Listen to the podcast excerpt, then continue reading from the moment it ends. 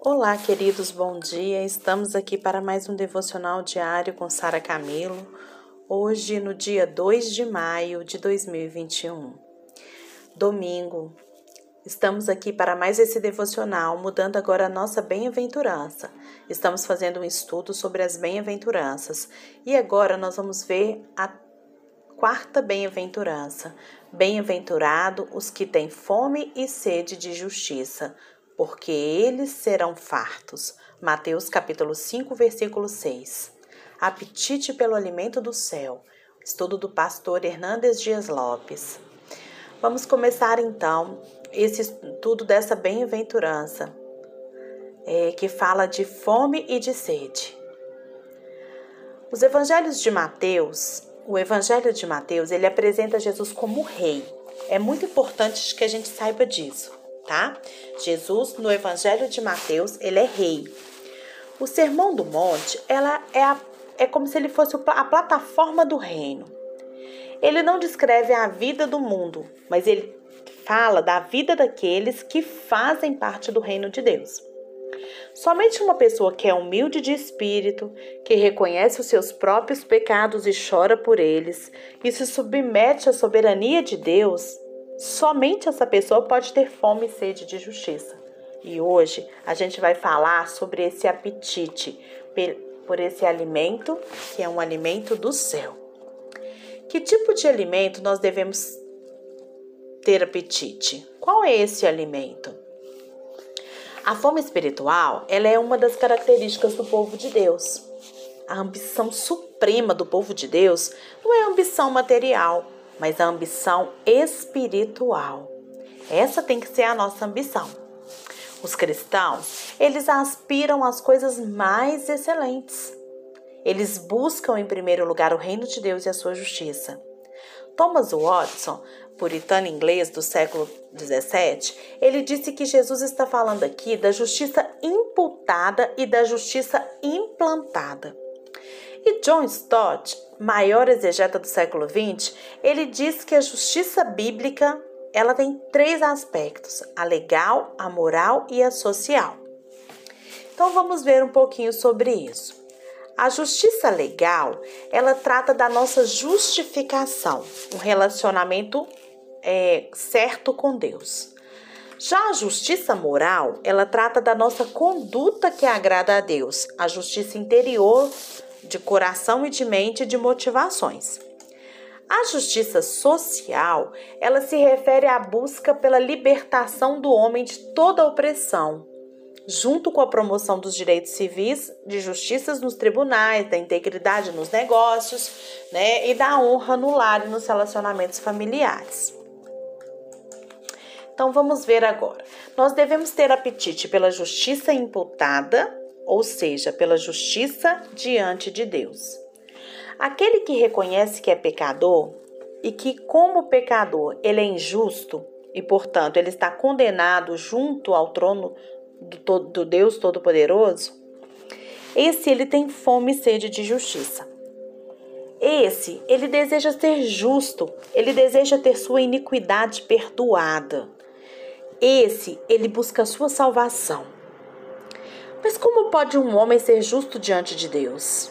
Ele jamais estará satisfeito até que creia que Jesus foi feito por Deus, nossa sabedoria, nossa justificação, nossa santificação e a nossa redenção, como está lá em 1 Coríntios 1,30. Ele jamais estará satisfeito até que ele compreenda que Cristo morreu em seu lugar, em seu favor, levando sobre o seu corpo os seus pecados, encravando na cruz a sua dívida e comprando na cruz a sua eterna redenção. Queridos, Cristo é a nossa justiça. O mais fraco dos cristãos que crê em Cristo tem tanto da justiça de Cristo como o mais forte dos santos. Em Cristo, nós somos completos e perfeitos. Cristo é a nossa fonte de vida e nós não precisamos das cisternas para poder tirar água, porque a gente tem a água que flui do interior. Quem nele crê tem uma fonte e rios de água viva. Essa justiça de Cristo, ela é gratuita. O pão da vida é de graça. A água da vida é de graça. Então nós devemos ter essa justiça imputada, tá? Como dizia lá o Thomas Watson, né, que a justiça ela pode ser imputada, imputada e implantada. Então nós temos que ter essa justiça imputada. Mas também a gente tem que ter o apetite pela justiça implantada, ou seja, uma nova vida com Deus. A justiça imputada é a justiça diante de Deus e a implantada é uma nova vida com Deus. Não é suficiente a gente saber que os nossos pecados estão perdoados, pois nós temos ainda uma fonte de pecados dentro do nosso coração e águas amargas, elas ainda vão fluir constantemente dessa fonte. Não é verdade? Quem tem fome e sede de justiça deseja ardentemente ser transformado. Jesus disse: Se a vossa justiça não exercer em muitos a dos não exceder, desculpa, em muitos a dos escribas e fariseus, jamais entrareis no reino dos céus. Mateus 5:20. Quem tem fome e sede de justiça vai aspirar pelas coisas do céu. Ama a santidade, tem prazer nas coisas de Deus, deleita-se em Deus, ama a lei de Deus. Sua aspiração mais elevada não é juntar tesouros, tesouros nessas terras, gente, mas no céu. O seu prazer não está nos banquetes desse mundo, mas nos manjares do céu.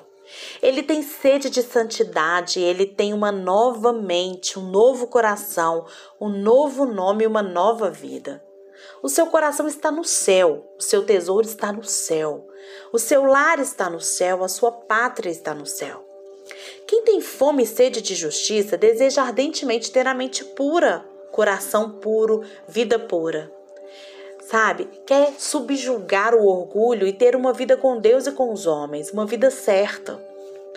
Quem tem fome e sede de justiça quer sempre mais, gente, nunca está satisfeito. Ou melhor, ele está satisfeito, mas ele nunca está saciado. Ele ama, mas ele quer amar mais. Ele ora, mas ele quer orar mais. Ele estuda a palavra, mas ele quer estudar mais. Ele obedece, mas ele quer obedecer mais.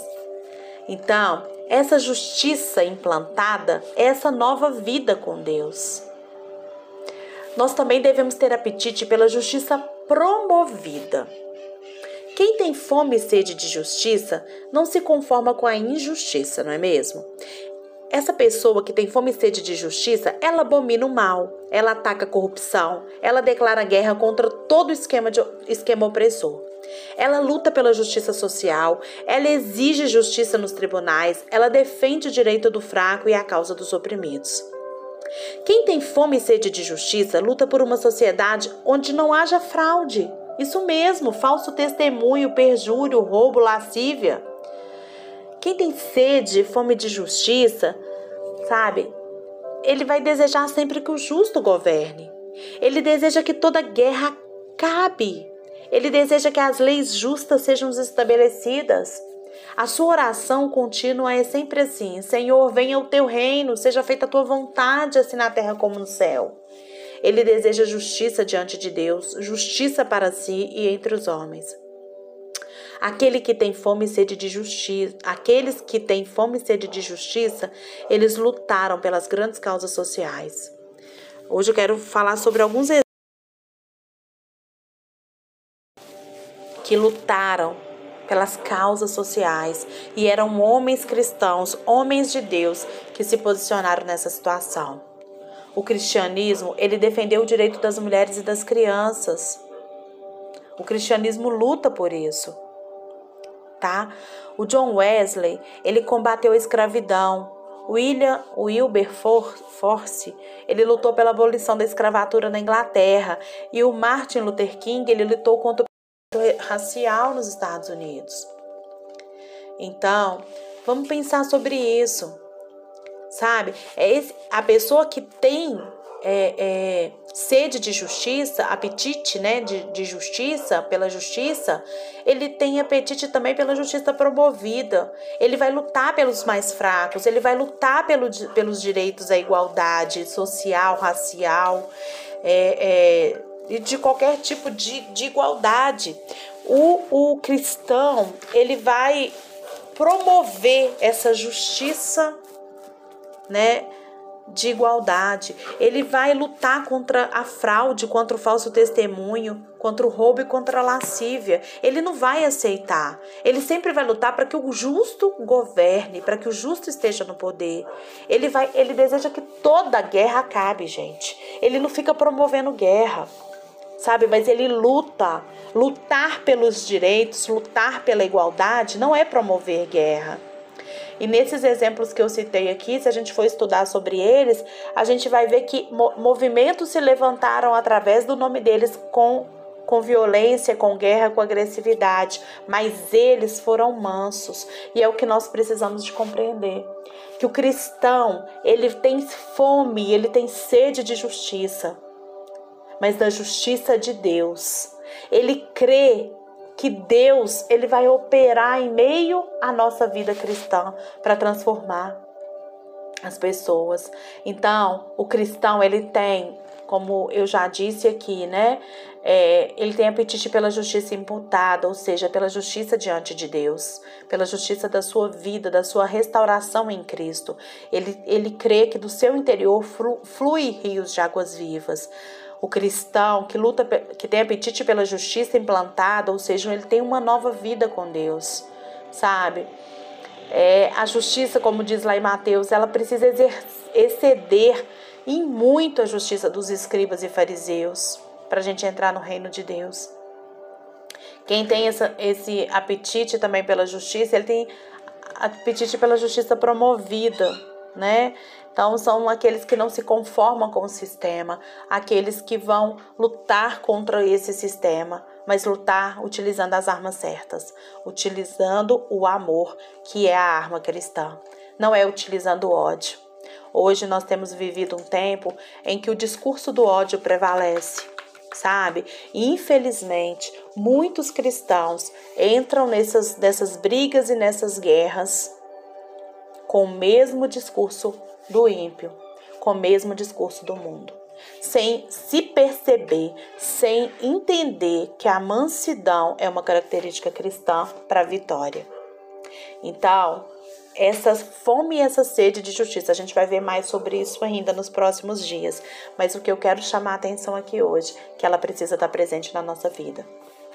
Tá? A gente precisa desejar, a gente precisa querer, tá? Essa justiça essa justiça, é, o apetite né, dessa justiça é, nesse sentido, né, de, de buscar e de confiar e de saber que a justiça de Deus primeiro é a mais importante na nossa vida. Depois a nossa justiça implantada, que é a nossa convivência com ele, intimidade com ele, ouvir a direção e saber onde que nós vamos chegar. E e depois a justiça promovida, que é o que eu posso fazer para lutar pelos direitos, para lutar pelas causas, né? Mas, mas é dentro daquilo que é esperado de um cristão e não daquilo que é esperado de um mundo. Um dia eu estava conversando com uma pessoa que tem acesso à, à bancada cristã no Congresso e ela falou comigo assim, Sara, é horrível o ódio que existe dentro do Congresso e é horrível perceber que os cristãos ali estão lutando com as mesmas armas dos ímpios.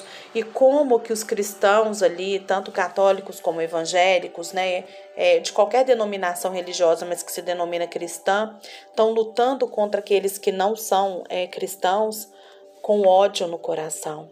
E não foi esse o exemplo que Jesus nos deu. Não foi. A mansidão foi sempre presente na vida de Jesus sempre presente em todo momento. Ele lutou e ele venceu. Ele cumpriu o propósito do Senhor sem ele ter ódio no seu coração, tá? Então é isso. É, existe aí no meio cristão um discurso de ódio que precisa sair para que nós possamos testemunhar verdadeiramente Jesus, porque senão o máximo que a gente está fazendo é levantar uma bandeira de ideologias cristãs que não fazem parte da Bíblia. E eu gostaria muito que a gente pensasse sobre isso e se posicionasse como cristãos nesse mundo que está tão sedento de amor e de mansidão. E de